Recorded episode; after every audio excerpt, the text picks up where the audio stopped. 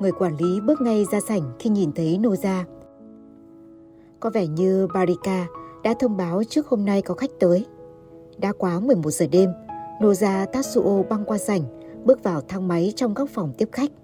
Noza vừa bấm nút chọn tầng 16, một người đàn ông khổng lồ, thân hình đồ sộ ngang với bề rộng của cửa thang máy, lửng lững đứng ngay đằng sau lưng khiến ông hơi giật mình. Người này chắc chắn là nhà khoa học thiên tài đã phát triển thiết bị BT. Tấm ảnh chụp trên báo hơi mờ nên Noza không nhớ rõ đường nét gương mặt. Nhưng bài báo lặp đi lặp lại rằng nhân vật này nặng hơn cả trăm cân nên riêng chi tiết đó vẫn còn lưu lại trong trí nhớ của ông. Anh ta ấn nút chọn tầng 15, nhìn Noza với vẻ cảnh giác. Noza mỉm cười thân thiện và cúi đầu chào. Tôi được viện trưởng Shima giới thiệu, hiện đang chữa trị chỗ cô Barika. Tôi tên là Noza. Anh ta trông có vẻ ngạc nhiên lắm. Barika, cô ấy lại bắt đầu chữa trị nữa ư? Tệ thật nhỉ? Nói tệ thật nhỉ, nhưng lại cười sảng khoái, lồng ngực rung rung. Chàng trai này thừa cân đến mức kinh hoàng, đã thế lại nói chuyện rất trẻ con, không biết cách đáp lại đối phương thế nào cho đúng. Là kiểu người trong việc kinh doanh phải liệu mà tránh cho xa. Nhưng chẳng hiểu sao, Nô Gia lại thấy anh ta thật dễ mến. Ông không biết tại sao chàng thiên tài này lại nói tệ thật nhỉ, rồi cười như vậy. Bởi Noza không đọc những tờ báo đăng tải đủ loại lời đồn quanh chuyện Barika, mà những bài báo nhỏ đăng trên tuần san cũng không xuất hiện trên mục lục giới thiệu. Cửa mở ở tầng 15, anh chàng to béo nọ bước ra, không cả một cô chào lấy lệ. Hình như trong đầu còn bài mê suy nghĩ gì đó. Tiếp xúc qua, cũng thấy anh ta là một người ngây thơ, không có tâm địa xấu xa. Nô già Tatsuo biết vậy, bởi ông vốn là chuyên gia trong việc quan sát con người. Nô gia đứng chờ một lúc trước căn phòng số 1604 ở góc tầng 16. Cửa vừa mở, ông buột miệng to tiếng như người bố qua con gái cưng. Mặt cô làm sao thế kia? Có tí rắc rối thôi, anh đừng để tâm làm gì. Chắc bị bệnh nhân đánh đây, nổ ra vòng đoán. Nhìn tệ quá. Vậy ư? Khu vực quanh mắt trái Barika sưng lên, nửa con mắt còn đỏ mọng. Anh uống cà phê không? Nô ra theo chân Barika vào phòng khách, ngập ngừng đáp. Nhưng lát nữa, tôi còn phải ngủ mà. Ờ đúng rồi nhỉ, tôi quên mất. Thế thì anh uống chút rượu nhé. Đoạn cô bước tới tủ đựng rượu, lấy ra một chai rồi pha rượu với đá. Tôi sẽ xâm nhập vào giấc mơ buổi sáng của anh, nên giờ uống một chút thôi cũng được. Hôm nay tôi mệt, cũng muốn ngủ một giấc. Chúng ta làm với nhau một ly vậy. Nghe hay đấy, nổ già nói, giọng hứng khởi. Hiếm hoi mới có dịp được chiêm ngưỡng Barika trong bộ đồ mặc ở nhà. Ánh mắt sắc sảo của Barika trong phút giây khiến nô gia yếu lòng, ông bối rối cúi đầu xuống, nhận ra mình không còn có thể coi cô gái trước mặt như con mình được nữa. Nhưng chắc cô cũng không có tâm trạng uống rượu cho vui đâu nhỉ? Không đâu, vui vẻ một chút cũng tốt chứ sao? Hai người ngồi đối diện nhau, uống rượu pha với đá. Ở giữa là chiếc bàn kính, sau lưng Barika, màn đêm đã bao trùm phố phường. Có lẽ bởi Barika đang trong trang phục ở nhà, căn phòng bất giác phẳng phất hơi ấm thân quen của gia đình. Nô già ngả ngả say, Barika lặng im. Có đôi lúc lời nói chấp chới nơi đầu môi, nhưng cô không nói gì cả. Dường như cô có điều muốn nói với Nô gia, nhưng bối rối không biết có nên nói hay không. Có vẻ Barika đã quyết định không nói gì.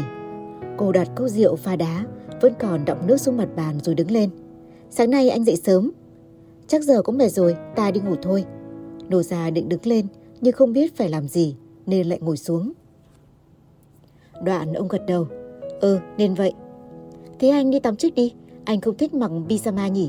Tôi chuẩn bị sẵn áo choàng tắm rồi đấy. Tôi biết rồi, thân là người đĩnh đạc đàng hoàng, phải ngủ trước barika mới phải phép. Nô già vội vã uống cạn cốc rượu rồi đứng dậy. Ông cảm giác mọi sự thật lạ. Trong sự rối ren nhập nhằng của mối quan hệ giữa bệnh nhân và bác sĩ, giữa bố và con gái, giữa vợ chồng với nhau và cả giữa một đôi tình nhân. Trong một bối cảnh chẳng giống bệnh viện, chẳng giống nhà, ấp ủ bầu không khí kỳ lạ, khó lòng giải thích bằng lời. Đương nhiên, Nô Gia không hề có cảm giác mình đang ngoại tình. Ông bước từ phòng tắm vào phòng ngủ dành cho bệnh nhân. Trong căn phòng tối mập mờ, chỉ còn ánh sáng leo lét từ màn hình. Nô Gia cởi áo choàng tắm và lên giường nằm. Bà Đika trong bộ đồ ngủ trắng toát bước vào phòng, đội chiếc mũ lên đầu Nô Gia. Ông không ngủ được, chỉ một lần thôi, trong bóng tối nhập nhoạng. Ông muốn được ngắm nhìn Barika trong bộ đồ ngủ trắng toát. Đồ già thoáng nghe tiếng mình nuốt nước bọt trong cổ họng. Khi Barika vào phòng, Nô già đã nhắm mắt, nhưng khi mắt ông khép mở, ông đã đứng bên cạnh giường, nhìn ông và cười. Từ dưới nhìn lên, Nô già bỗng thấy bóng Barika đổ xuống người ông, to lớn lạ thường. Ánh đèn xanh từ phía sau dọi vào bộ đồ ngủ trắng muốt. Nổ ra thấp thoáng thấy ngực cô sau lớp áo. Vết sưng trên mắt cô như thể biến mất trong bóng tối. Parega khi ấy làm người ta liên tưởng tới Phật bà Quan Âm, thần về nữ. Anh cứ nhìn thế làm tôi ngại đấy. Parika thầm thì, đôi chân hơi dám nắng, hoàn mỹ lộ ra khi cô nằm lên giường. Rồi vẫn trong tư thế ấy, cô cho đĩa mềm vào trong ổ đĩa, đeo một thứ thiết bị gì đó lên cổ tay và vùi nửa khuôn mặt vào trong chăn. Có lẽ vì tuổi tác chăng, Nô-ra yên lòng khi nhìn thấy cảnh tượng ông vẫn hằng mong được thấy. Ấy là Barika trong bộ đồ ngủ màu trắng. Khi hơi thở của cô trở nên đều đặn, Nô Gia cũng thiêu thiêu ngủ. Ông mơ vài giấc ngắn, Nô Gia chỉ tỉnh giấc một lần để đi vệ sinh.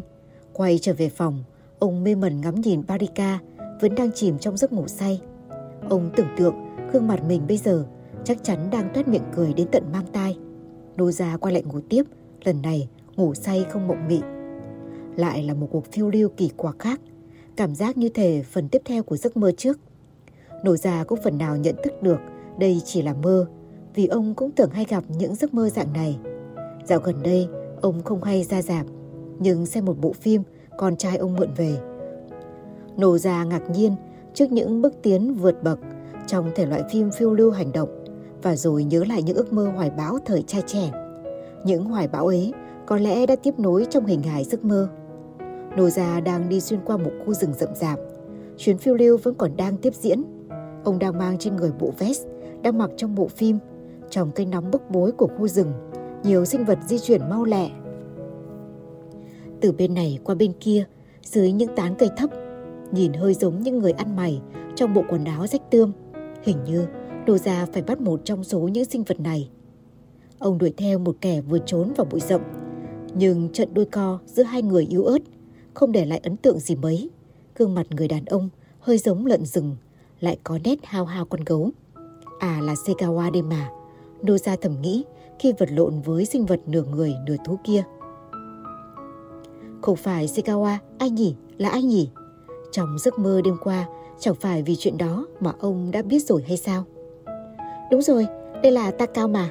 Giọng Barika như động viên. Chính thế, Segawa là Takao. Mình đang mơ, mình đang phải truy bắt một ai đó. Barika đã yêu cầu mình phải tìm ra ai là ai trong giấc mơ. Thế nên mình mới cảm thấy áp lực đến vậy. Gương mặt đối phương dần biến đổi, đường nét hao hao giống Takao. Người này nói, giọng nghe như thanh niên. Takao đây. Nô già vẫn đi xuyên qua khu rừng, lần này cùng với Barika. Cô vẫn mặc chiếc áo đỏ và quần jean như mọi khi, bởi Noza vốn quen nhìn cô trong bộ trang phục ấy. Ông bối rối, không biết Barika này là do ông mơ ra hay chính Barika đã vào trong giấc mơ của ông. Xin lỗi anh, tôi vừa mới vào xong. Barika cười. Không không, sao cô phải xin lỗi? Cô xuất hiện trong giấc mơ tôi, ấy là vinh hạnh. Đồ già khẽ nói, hay nói đúng hơn, ông chỉ nghĩ trong đầu như thế mà thôi. Nhưng dù gì đi nữa, Parika vẫn hiểu điều ông muốn truyền tải. Hai người cùng xuyên qua rừng. Đầu nhấp nhổ ngó qua những bụi cây thâm thấp. Họ nhìn thấy những con quái thú có gương mặt của gấu, hổ, lợn rừng và sói. Bọn chúng là thứ gì thế? Parika hỏi. Đây cũng là cảnh trong phim 007 ư? Không phải 007 đâu. Là mà. Rõ ràng ông nhớ tiêu đề bộ phim nhưng trong mơ chẳng thể cất nổi thành lời. Anh nói gì cơ? Parika ngồi kế bên ông hỏi lại. Hai người không biết từ bao giờ đã trở thành khán giả trong dạp chiếu bóng, đang cùng theo dõi bộ phim do chính họ thủ vai. Ngày xưa, tôi lên thành phố xem bộ phim này một mình. Đây là bộ phim mảnh đất của ông Moro. Vậy là anh nhầm giữa Dr. No và Moro rồi. Lời nhận xét nhạy bén của Parika như một loại gia vị mạnh làm dạ dày Doja nhói lên. Có lẽ đây chính là nguồn gốc của cái tên Barika chăng? Nếu anh nói thế, chắc bộ phim anh mới tới dạp để xem một mình không phải là Dr. No, mà là bộ phim Dr. Moreau nhỉ? Doja ngọ nguậy trên ghế với vẻ khổ sở, mặt hướng về phía màn hình. Dường như trên màn hình đang chiếu thứ ông không muốn thấy. Mặt Barika biến thành mặt hổ. Bên ngoài cửa sổ, những cánh đồng trải rộng thanh thang. Noza đang nhìn ra cảnh vật bên ngoài từ căn phòng trải chiếu tatami của một nhà trọ Nhật Bản truyền thống. Cánh đồng ngoài kia làm Noza nhớ tới phong cảnh quê ông. Trên đồng, một người đàn ông đang bán những bó rau củ mà mình trồng được cho khách. Ai vậy? Barika hỏi. Cô đang ngồi ngay sau lưng ông, gương mặt đã quay trở về hình dạng ban đầu. Barika tiến lại gần phía Noza, ngồi xuống chiếc ghế mây bên cửa sổ. Hình như là Nanba thì phải. Noza cũng chịu, không giải thích được tại sao Nan Ba lại bán rau giữa đồng. Bên ngoài căn phòng ồn ào huyên náo, Parika cười gượng. Vì có hổ vào nên người ta mới nhốn nháo lên như vậy đấy. Công nhận nhỉ, Noza tròn mắt. Hổ vào nhà trọ thì đúng là cây to rồi còn gì. Không biết nó đã sắp sửa vào tới đây chưa nữa. Chắc cũng sắp rồi. Thêm một trận đánh nhau không ra hồn nữa thì thôi đấy. Nô gia chán nản nghĩ. Này, tại sao tôi lại biến thành hổ vậy? Nổ ra không biết trả lời câu hỏi của Barika như thế nào. Ông cảm giác lưỡi mình như đang đông cứng lại. Khi Nô gia đứng dậy mở cánh cửa Fusuma, đứa con trai ông khi nó chừng 4 năm tuổi bước vào. Thằng bé mặc yukata, ông đang nhớ lại lúc cùng cả gia đình đi tắm suối nước nóng. Đứa trẻ này có phải là con anh không? Barika ngạc nhiên đứng dậy. Người hôm trước gọi điện cho tôi là con trai anh à? Ừ, là thằng bé này. Đây là nó 10 năm trước. Noza nhớ ra một điều quan trọng. Mà tên của con trai tôi là Tora. Nhưng hán tự của chữ Tora không trùng với hán tự của chữ hổ. Tổ đào thời còn bé bỗng biến mất. Noza lờ đi Barika đang ngồi trầm tư trên chiếc ghế mây. Cảnh vật lại một lần nữa thay đổi. Hai người đang đứng trong sảnh của một tòa nhà, không có ai cả. Đó là công ty của Noza, cửa kính đóng mở tự động. Barika liên tục đưa ra những câu hỏi, cả hai vẫn đứng đó nhìn chằm chằm vào cánh cửa tự động. Anh không nhớ tại sao mình lại đặt tên cho con trai như thế ư? Thì bởi cái tên đó khá được ưa chuộng mà. Nếu hỏi lý do tại sao tôi chọn nó thì... Cánh cửa mở ra, Sukenobu đi xe đạp đỏ tiến vào sảnh. Ừ, người đó không phải Sukenobu, không phải Sukenobu mà là... Đúng rồi, Barika nói, là Akishige. Đứa trẻ chuyên đi bắt nạt bạn học ấy. Sukenobu biến thành Akishige. Người nô gia cố quên nhưng không được. Cậu ta dựng xe đạp trong góc nhà, bắt chuyện với một cậu trai khác đang đứng đó. Ai thế? Shinohara, đệ tử trong băng nhóm của Akishige. Nuza trả lời và bắt đầu bước. À mà, câu hỏi lúc trước của cô ấy. Ngày xưa, tôi có chơi thân với một cậu tên là Tora Take. Tôi nghĩ mình đặt tên con trai mình theo tên cậu ấy. Không hiểu vì lẽ gì, Noza vội vã ra khỏi tòa nhà. Như thể không muốn cho Barika thấy nơi này. Ông lấy cớ mình vừa nghĩ ra những chi tiết quan trọng khác và nhanh chóng rời đi. Tất nhiên, Barika nhận ra điều đó. Noza cũng hiểu rằng Barika đang cố vờ như mình không biết gì. Ông nói càng lúc càng nhanh, như thể đây không còn là mơ nữa. Như thể ông muốn nhanh chóng thoát khỏi giấc mơ này. Thực ra, có lẽ Noza cũng chuẩn bị thức giấc rồi, chính vì thế nên mới có thể nói chuyện rành mạch được đến như vậy. Tôi thường hay đi xem phim với Tozatake, hai đứa cũng xem chung Doctor No với nhau. Cậu ấy là con trai của một chủ nhà trọ lớn mê phim ảnh lắm. Ngày xưa chúng tôi còn hay mơ mộng, sau này làm phim cùng nhau, tôi làm đạo diễn còn cậu ấy bấm máy quay. Nô già nói những lời ấy như thể đang cáo lỗi trước Barika, dạo bước trên phía bên trái của vỉa hè. Barika đi bên cạnh ông, giáo giác nhìn khung cảnh xung quanh. Khi vòng qua tòa nhà, tiến gần tới ngã tư, cô đột ngột dừng lại, chỉ tay vào một tòa nhà nọ và lớn giọng nói. Chỗ này có một cửa tiệm bán thuốc lá. Akishike và cậu Shinohara xuất hiện ban nãy nói chuyện với nhau ngay đằng sau cửa tiệm kia đúng không? Bỗng chốc, khung cảnh biến thành khu đất trống đằng sau tiệm thuốc lá bên bờ sông nhỏ, nơi Noza đã thấy trong giấc mơ đêm qua. Noza hét lên những điều mà chính mình còn không hiểu rõ ý nghĩa. Giấc mơ chuyển cảnh, đây là nơi làm ông bình tĩnh nhất, một góc trong cửa tiệm Okonomiyaki. Thời sinh viên ông vẫn thường lui tới. Nô ra cảm giác có chút ngại ngần, nhưng giờ không phải lúc cho việc đó. Nhưng Barika, với tư cách người đồng hành trong giấc mơ của nô ra từ chối sự chuyển cảnh này. Xin lỗi anh nhé. Trong trạng thái nửa tình nửa mê, ngón tay cô nhấn nút tua lại. Khung cảnh lại trở về khu đất phía sau tiệm thuốc lá. Thủ lĩnh Akishige và hai đàn em Takao, Shinohara đang tung những cú đá thật lực vào Nanka. Bây giờ, đang sóng xoài trên nền đất. Không phải Nanba là ai thế? Nổ già hét lên trước câu hỏi lạnh lùng không khoan nhượng của Barika, lại chạy trốn tới tiệm Okonomiyaki lần nữa. Tùa lại, khu đất đằng sau tiệm thuốc lá, lần này người bị bắt nạt là con trai của Nú Gia. Shinohara ngồi đè lên người Torao. Khi ấy vẫn trong hình hài một cậu bé 4 hay 5 tuổi và siết cổ thằng bé. Dừng lại! Nô Gia thảm thiết kêu lên. Ngay lập tức lãnh một cú đấm của Shinohara. Đúng thế, không phải Torao, là Toratake. Nô Gia Tatsuo mở mắt, ông ngồi dậy, mặt đẫm mồ hôi, ông bật khóc. Toratake chết rồi, tôi giết cậu ấy rồi. Nô Gia nói với Barika, vẫn đang hướng về phía màn hình. Tôi xin lỗi vì đã làm anh khổ sở như thế. Barika gỡ chiếc mũ trên đầu Nô Gia ra.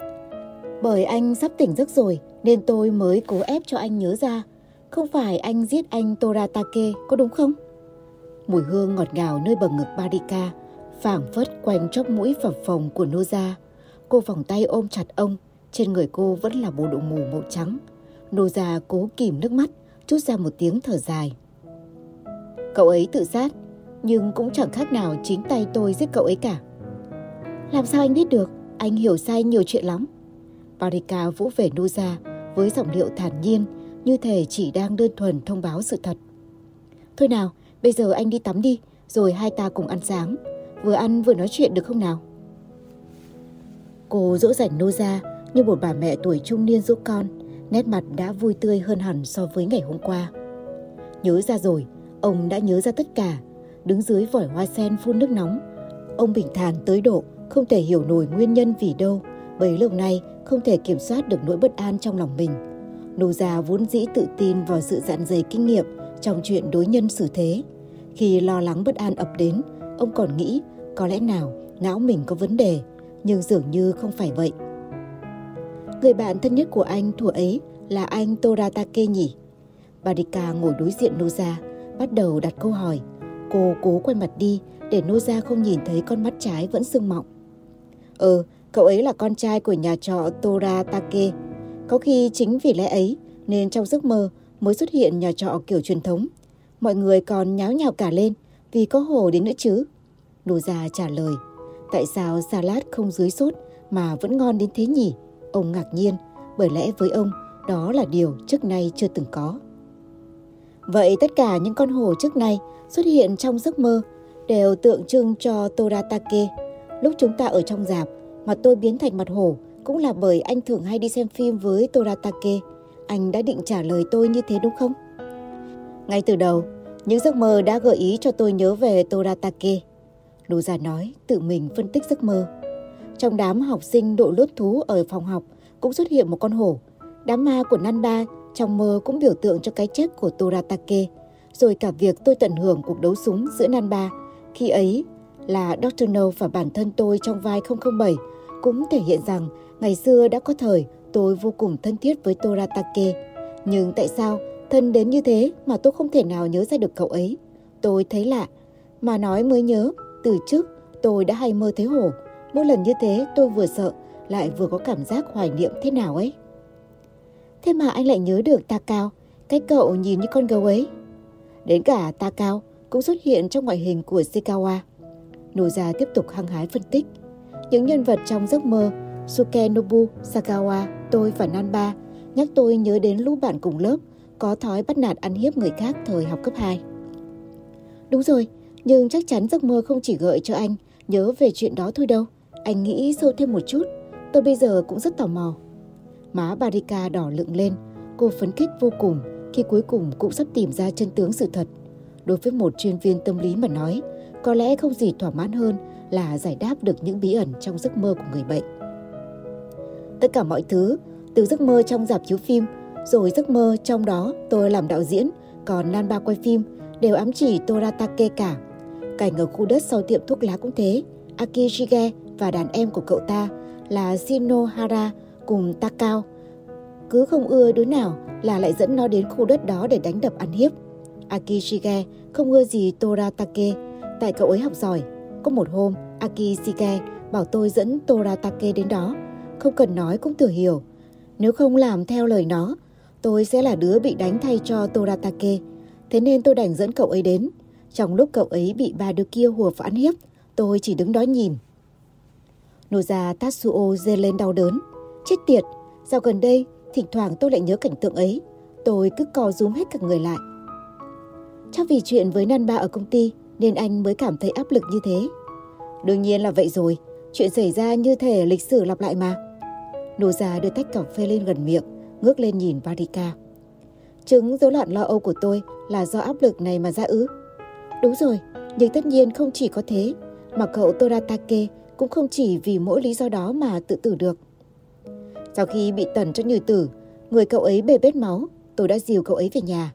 Toratake biết tôi bán đứng cậu ấy, nhưng vẫn không oán trách lấy một lời. Tôi cũng chẳng nói gì. Từ lúc ấy, chúng tôi không còn là bạn nữa. Tôi nghĩ sự phản bội của tôi đối với cậu ấy là một cú sốc vô cùng lớn. Noza nhìn vào khoảng không sau lưng Barika. Đúng rồi, có khi tôi đặt tên con là Torao với hàm ý muốn chuộc tội với cậu ấy. Nhưng chẳng lẽ Tora Take tự tử chỉ vì chuyện đó? Barika lặp lại, bởi một bên mắt sưng lên, nên vẻ nghi ngờ trên gương mặt cô lại càng hiện rõ. Anh có bao giờ suy xét lại chuyện này trên góc độ logic và quan điểm hiện thời của bản thân chưa? Hả? Nô già đưa người ra trong thoáng chốc. Ý cô là sao? Suy nghĩ của anh thời còn thanh niên chẳng lẽ không thay đổi chút gì khi anh trưởng thành, bất kể chúng vô lý và thiếu tự nhiên đến thế nào hay sao? Nhưng chính do sự việc lần ấy, Toratake cứ bị ba đứa kia hành hạ mãi đấy. Anh có ở đó khi Toratake bị đánh không? Không. Nô gia dần già nghi ngờ ký ức của chính bản thân mình. Những ký ức tưởng chừng như hoàn hảo không sai sót, nhưng không biết bao nhiêu lần ông nhận ra mình đã lầm. Anh nói Toratake tự sát, vậy anh có đi đưa tang cậu ấy không? Cái đó tôi không nhớ. Nô gia lừa đáng hướng ánh nhìn vào khoảng không. Anh thấy không, bây giờ phân tích mọi sự theo logic thông thường mới nhận ra chuyện này cứ có gì đó là lạ. Nhưng chính Shinohara đã nói với tôi như thế mà. Đúng rồi, gã có gọi điện liên lạc với tôi để thông báo về buổi họp lớp. Họp lớp? Bà Badika ngạc nhiên đáp lại. Có nghĩa là Toratake không tự sát thời còn học cấp 2. Noza nói khẽ, không còn tự tin vào trí nhớ của mình nữa. Từ hồi tôi tốt nghiệp cấp 2, mãi đến lúc vào đại học, tôi mới nhận được thông báo học lớp. Vì trong lớp chỉ có tôi theo gia đình chuyển lên Tokyo sống. Các bạn học của tôi đều học ở trường gần làng bên, gặp nhau suốt nên không cần phải họp lớp. Shinohara nói gì khi gọi cho anh? Gã hỏi, Toratake tự sát rồi đấy, biết chưa? Có thật thế không? Marika càng lúc càng nghi ngờ. Chắc chắn, lúc ấy sốc ghê lắm, nên tôi nhớ rõ mà. Thế thì tại sao, kể cả cậu ấy có tự sát đi chăng nữa, thì cũng là chuyện sau thời cấp 2, có liên quan gì tới anh đâu? Nụ già chán nản. Đúng như cô nói đấy, hà cớ gì bây giờ tôi cứ nghĩ mọi thứ đều là lỗi của mình thế nhỉ? Vì anh đã kiềm chế tình cảm của mình với Toratake đấy. Marika đứng lên, bắt đầu dọn đĩa trứng chiên và thịt sông khói. Cô ra vẻ thản nhiên để không làm nô ra sốc. Cũng giống như bây giờ, anh đang kiềm chế tình cảm của mình dành cho Nan Ba. Cảm xúc bị trấn áp quá nhiều, dần ra chuyển thành bất an. Cảm xúc, nô ra choáng váng trong giây lát. Có nghĩa là tôi có xu hướng đồng tính luyến ái ư?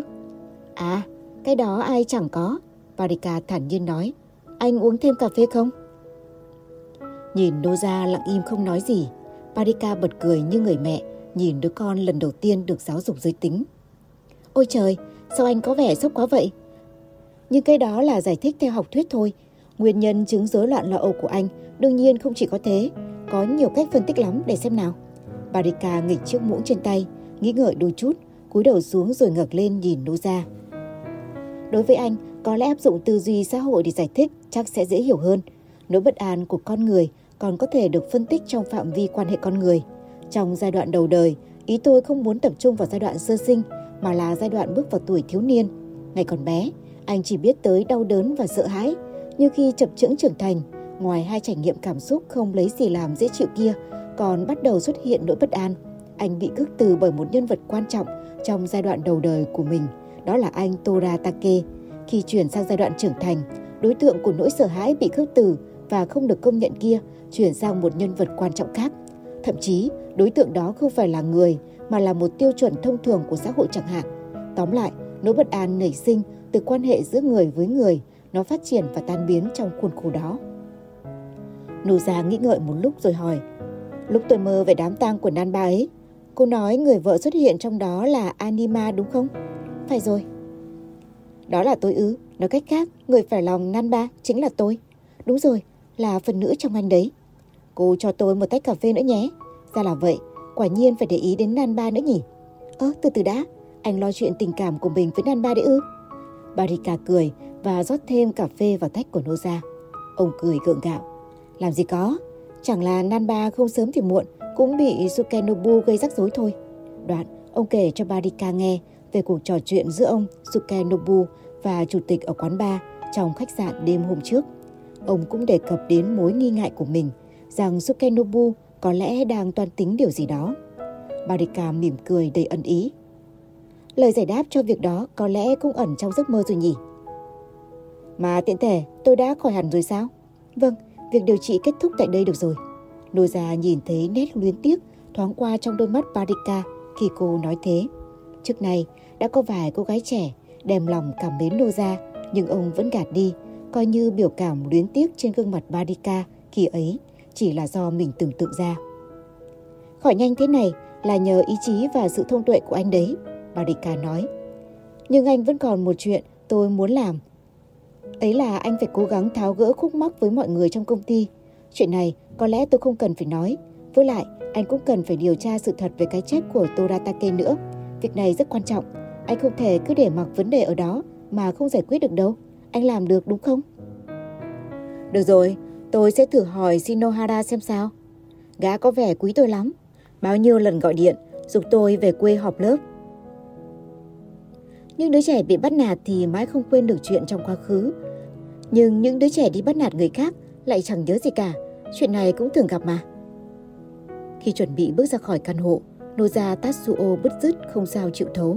Ông quay đầu lại, mặt đối mặt với Barika. Có lẽ tôi sẽ không bao giờ quên được cô mất. Cái đó người ta gọi là bệnh nhân đem lòng yêu bác sĩ mà, cô nói và gỡ sợi chỉ vương trên ngực áo Noza. Nhưng hiện tượng này bác sĩ cũng gặp, tôi sẽ không bao giờ quên được anh đâu. Parika nói, đầu vẫn cúi xuống không nhìn thẳng vào mắt Noza. Anh Noza ơi, mặt mũi thế này nên tôi cũng hơi ngại, nhưng vì đây là lần cuối rồi, chúng ta hôn tạm biệt nhé.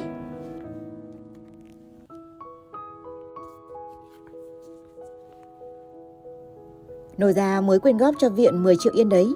Viện trưởng Shima đặt ống nghe điện thoại xuống, dạng dỡ thông báo với Chiba Asuko khi cô bước vào văn phòng. Trời, nhiều đến thế sao? Anh ta giàu nứt đố đổ vách mà. Thế chắc trị liệu thành công tốt đẹp rồi nhỉ? Shima đứng dậy, mời Asuko ngồi vào chiếc ghế bành. Bản thân ông vẫn như thường lệ, ngồi xuống một góc ghế sofa.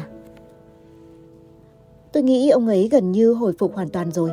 Anh ta vui lắm đấy, nhưng quả nhiên là Barika có khác trước hỏi cho bệnh nhân trong khoảng thời gian ngắn như thế. Shima hơi ngập ngừng, như thể vòng vo để hỏi một câu quan trọng hơn. Tôi cũng muốn biết cô đã chữa cho Noza như thế nào. Thì cũng có gì đâu. Hiểu được mối quan tâm thực sự của Shima, Asuko cười. Tôi và ông Noza cũng hợp tính nên mới suôn sẻ được vậy. Mà vì ông ấy mắc chứng rối loạn lo âu, tôi chỉ phân tích giấc mơ thôi, không làm những chuyện như hồi tôi chữa trị cho viện trưởng đâu. Nhưng lúc chia tay, tôi có hôn tạm biệt ông ấy một lần. Hôn ư? Shima Torataru ấp úng. Hôn trong mơ như lúc cô điều trị cho tôi. Không, hôn thật ấy, ông Noza hấp dẫn quá, nên xảy ra cái chuyện mà bác sĩ có cảm tình với bệnh nhân, ngược ấy mà. Không thể chấp nhận được. Xin lỗi viện trưởng. Hai người nhìn nhau một lúc rồi bật cười, nhưng Shima dù cười cũng không gạt được hết vẻ hờn ghen trên gương mặt ông. Viện trưởng, Asuko ngồi thẳng lên. Chuyện buổi họp hôm trước ấy. Ừ, giọng Shima trùng xuống, nhìn Asuko với ánh mắt hối lỗi. Cô Chiba và cậu Tokita chắc buồn lòng lắm. Tôi cũng khá bất ngờ, may là họp hội đồng quản trị sớm. Nhìn Shima có vẻ không muốn nói chuyện cho lắm. Ông vốn không giỏi chịu đựng những rắc rối phiền hà nảy sinh trong các mối quan hệ. Tôi biết viện trưởng không thích những cuộc trò chuyện kiểu này, Asuko nói, nhưng chúng ta buộc phải bàn cách giải quyết vấn đề ngay thôi. Ờ, đúng rồi, bây giờ không chỉ cậu Sumura mà cô Kakimoto cũng thành ra như thế. Chắc Inui cũng thông báo hết với các thành viên hội đồng quản trị rồi. Tôi xin lỗi. Kakimoto Nobu sau lần nổi trận lôi đỉnh trong phòng khám của Asuko hiện đang bị cách ly trong phòng bệnh riêng. Asuko đương nhiên phải chịu trách nhiệm trong việc bởi Kakimoto là trợ lý của cô. Buổi họp tiếp theo, chắc chắn cô sẽ bị chất vấn. Đã liên lạc với người nhà cô ấy chưa? Rồi ạ, à, Asuko cúi đầu ăn năn. Tôi nghĩ đây chỉ là cơn bộc phát nhất thời thôi, nên tạm thời chưa nói cô ấy đã phát bệnh được. Chẳng qua do Kikamoto có vẻ mệt mỏi căng thẳng quá, nên tôi muốn cô ấy được điều trị hẳn hoi. Nhà Kakimoto ở Aomori, giờ cô ấy đang chọn một mình ở Koma. Asuko ngẩng mặt lên, nói để quyết tâm. Tôi sẽ chữa cho Kakimoto, chắc chắn sẽ hồi phục ngay thôi. Nhớ cô đấy. Shima khẩn thiết nhìn Asuko. Tôi không muốn thấy cô Chiba bị mọi người của trách. Chắc chắn sẽ khỏi thôi. Phải nhờ Tokita kiểm tra ngay hình ảnh trong chiếc máy chiếu Kakimoto Nobu đã nhìn vào. Còn chuyện người thay thế anh Ian Manobe nữa. À, việc này Inui phụ trách nhỉ? Người làm sổ sách chắc chắn phải do viện trưởng chọn. Tôi không thể tin tưởng viện phó được. Ờ, Shima nhíu mày, nét nhăn trên trán ông xô lại với nhau. Inui không chỉ muốn ép tôi thôi việc, mà còn muốn cả cô lẫn cậu Tokita rời viện nữa. Thật không thể hiểu nổi, không biết anh ta đang định làm gì. Lại còn ngay trong lúc hai người có khả năng giành giải Nobel nữa chứ. Thầy ơi, Asuko gọi Shima như ngày xưa và cúi người xuống. Có phải ngày trước Inui cũng được đề cử giải Nobel không ạ? Ờ, nhưng đó là chuyện của 12 năm trước rồi. Khi ấy số lượng bệnh nhân mắc bệnh tâm lý tăng đột biến. Chính Inui đã nghĩ ra một cách trị liệu rất hiệu quả. Nhờ thành tựu đó mà anh ta đã trở thành ứng cử viên nặng ký cho giải Nobel. Nhưng thời ấy, hiểu biết của giới y khoa về tâm lý học vẫn còn hạn chế, nên người nhận giải cuối cùng lại là một nhà nghiên cứu nội khoa đã áp dụng thành công lý thuyết của Inui. Shima nói và dần dần nhận ra điều Asuko muốn ám chỉ. Đúng rồi, từ dạo ấy tính cách anh ta thay đổi nhiều, cứng đầu ương ngạnh hơn, cực kỳ nghiêm khắc với người khác, hơn nữa còn bắt đầu ám ảnh với công lý rồi đạo đức của y sĩ và nhà nghiên cứu, đến mức phải gọi là cô tiến luôn. Shima Torataru đang ngả người ra trên ghế sofa ngồi thẳng dậy. Chắc dạo gần đây, anh ta cáu cảnh hơn là bởi mọi người đều nói về chuyện hai cô cậu là ứng viên cho giải Nobel đây mà. Shima tròn mắt trước những điều mình vừa nói. Asuko tiến lại gần Shima. Cô nhận thức rõ vẻ đẹp và mùi hương nước hoa, ma mị trên cơ thể mình. Sự sùng bái chính nghĩa của Inui rất nguy hiểm. Hơn nữa, ông ta cũng đang kiềm chế sự ghen tị của bản thân Thầy cũng biết nhân cách ông ta vặn vẹo thế nào rồi mà. Đúng, đúng thế. Shima gật đầu hai ba lần, nhìn Asuko với đôi mắt trống rỗng vô hồn, như thể bị thôi miên. Gần đây, mặt anh ta sát khí đằng đằng như ma vương vậy. Lượng LSI anh Tokita mua rất ít thôi, nhưng không hiểu sao anh Katsuragi lại nói nhiều một cách phi lý. Em nghĩ có gì đó không đúng. Phải rồi, Shima ngả về phía sau lặng lẽ gật đầu như người vô hồn. Vậy là đến cả Katsuragi cũng. Tất nhiên cũng là đồng phạm cấu kết với nhau cả thôi. Mấy người đó đều muốn bẫy anh Tokita. Bây giờ quan trọng nhất là tìm một người kiểm toán có thể giúp chúng ta kiểm tra sổ sách. Shima suy nghĩ một hồi. Asuko cảm thấy tội lỗi vì đã làm dấy lên nghi ngờ trong lòng người thầy tốt bụng hiền lành của mình. Nhưng vẫn quyết tâm nói tiếp. Chắc chắn họ đang toan tính điều gì đó. Sumura và Kakimoto đã trở thành vật hy sinh cho âm mưu ấy. Em nghĩ có lẽ họ đã bí mật cài cái gì đó vào máy thu và máy chiếu. Bây giờ đang trong quá trình tìm hiểu. Asuko nhẹ nhàng đặt tay lên đùi Shima. Thế nên thầy ơi, chúng ta phải chiến đấu cùng nhau. Thầy biết, thầy biết mà. Shima Torataru đứng dậy, loạn choạng bước tới cửa sổ. Tâm trí ông dường như không còn ở đây nữa. Cùng nghĩ xem, đúng rồi, phải nghĩ cho thật kỹ. Shima phóng tầm mắt ra ngoài cửa sổ, lẩm bẩm như thể nói mớ. Asuku cúi đầu chào. Vậy em xin phép, lần sau nếu có gì em sẽ lại tới đây thông báo cho thầy biết. Được, được. Shima quay lại, cười mỉm nhìn người học trò cũ của mình. Asuku gật đầu bước về phía cánh cửa ngăn cách phòng viện trường với căn phòng nhỏ cạnh đó. Trong căn phòng ấy có kê một chiếc giường nhỏ để Shima ngả lưng chập mắt khi công việc mệt mỏi hoặc khi có chuyện không hay xảy ra. Thói quen ấy thoạt nghe có vẻ trẻ con, nhưng đó là một cách riêng để ông ổn định tinh thần. Có điều, tính cách ôn hòa nhu nhược của Shima khiến ông trở thành một người đồng minh không đáng tin cậy trong mắt Asuko. Cô bước qua hành lang, tiến tới cổng bệnh viện, tự nhủ rằng mình phải tự chiến đấu, rằng không thể trông cậy gì ở viện trưởng Shima được. Bệnh viện và viện nghiên cứu cách nhau một lối đi ngắn. Cô lên tầng 5 bằng thang máy. Khi Asuko đang đứng trước quầy trực trong sảnh, y tá trưởng của tầng 5 gật đầu chào cô và tiến lại gần. Cô Shiba. Chào chị Hanemura, tôi muốn đến xem tình hình Kakimoto thế nào rồi ấy mà. Ôi, gương mặt y tá trưởng tái đi, lộ rõ vẻ bối rối. Anh Osanai ra chỉ thị, không được cho phép ai gặp Kakimoto. Sao cơ? Ý anh ấy là không để khách khứa vào thăm cô ấy ư? Vâng, các bác sĩ khác cũng không được vào. Asuko giận dữ nói. Vậy là thế nào? Ai đã quyết định anh Osanai là người chịu trách nhiệm việc chữa trị cho Kakimoto?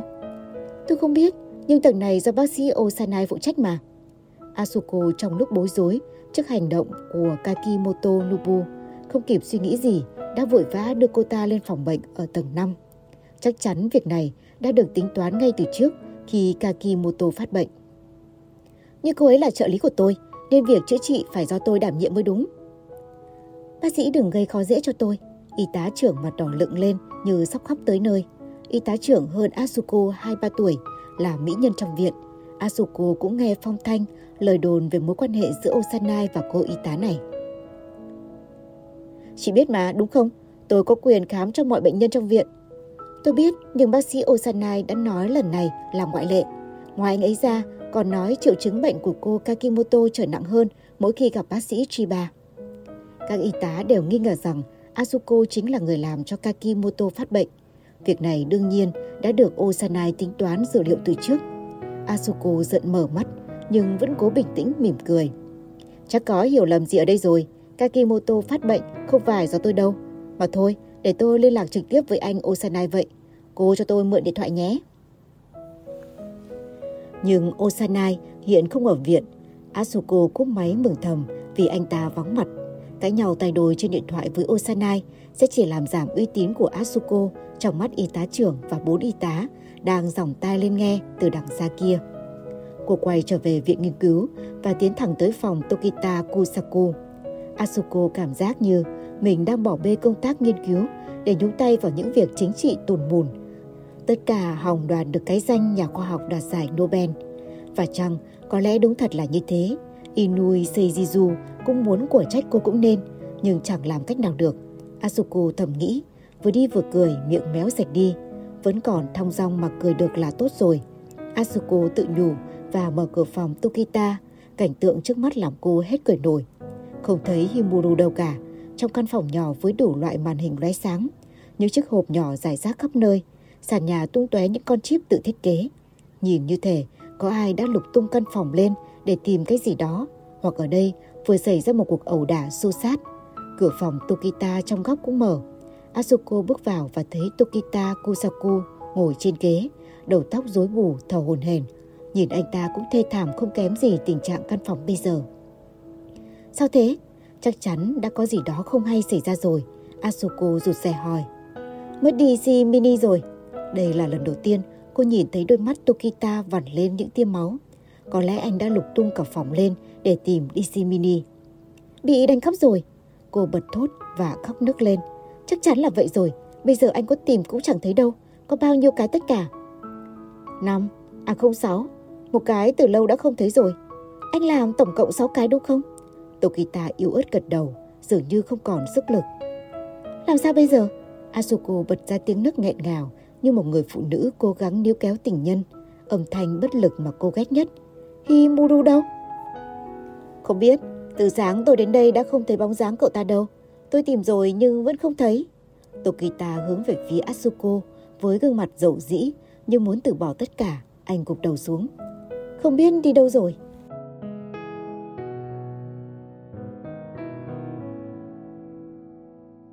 Để ủng hộ kênh, quý vị có thể để lại bình luận cũng như chia sẻ hoặc có thể ủng hộ tài chính trực tiếp về các địa chỉ đã được ghi ở phần mô tả.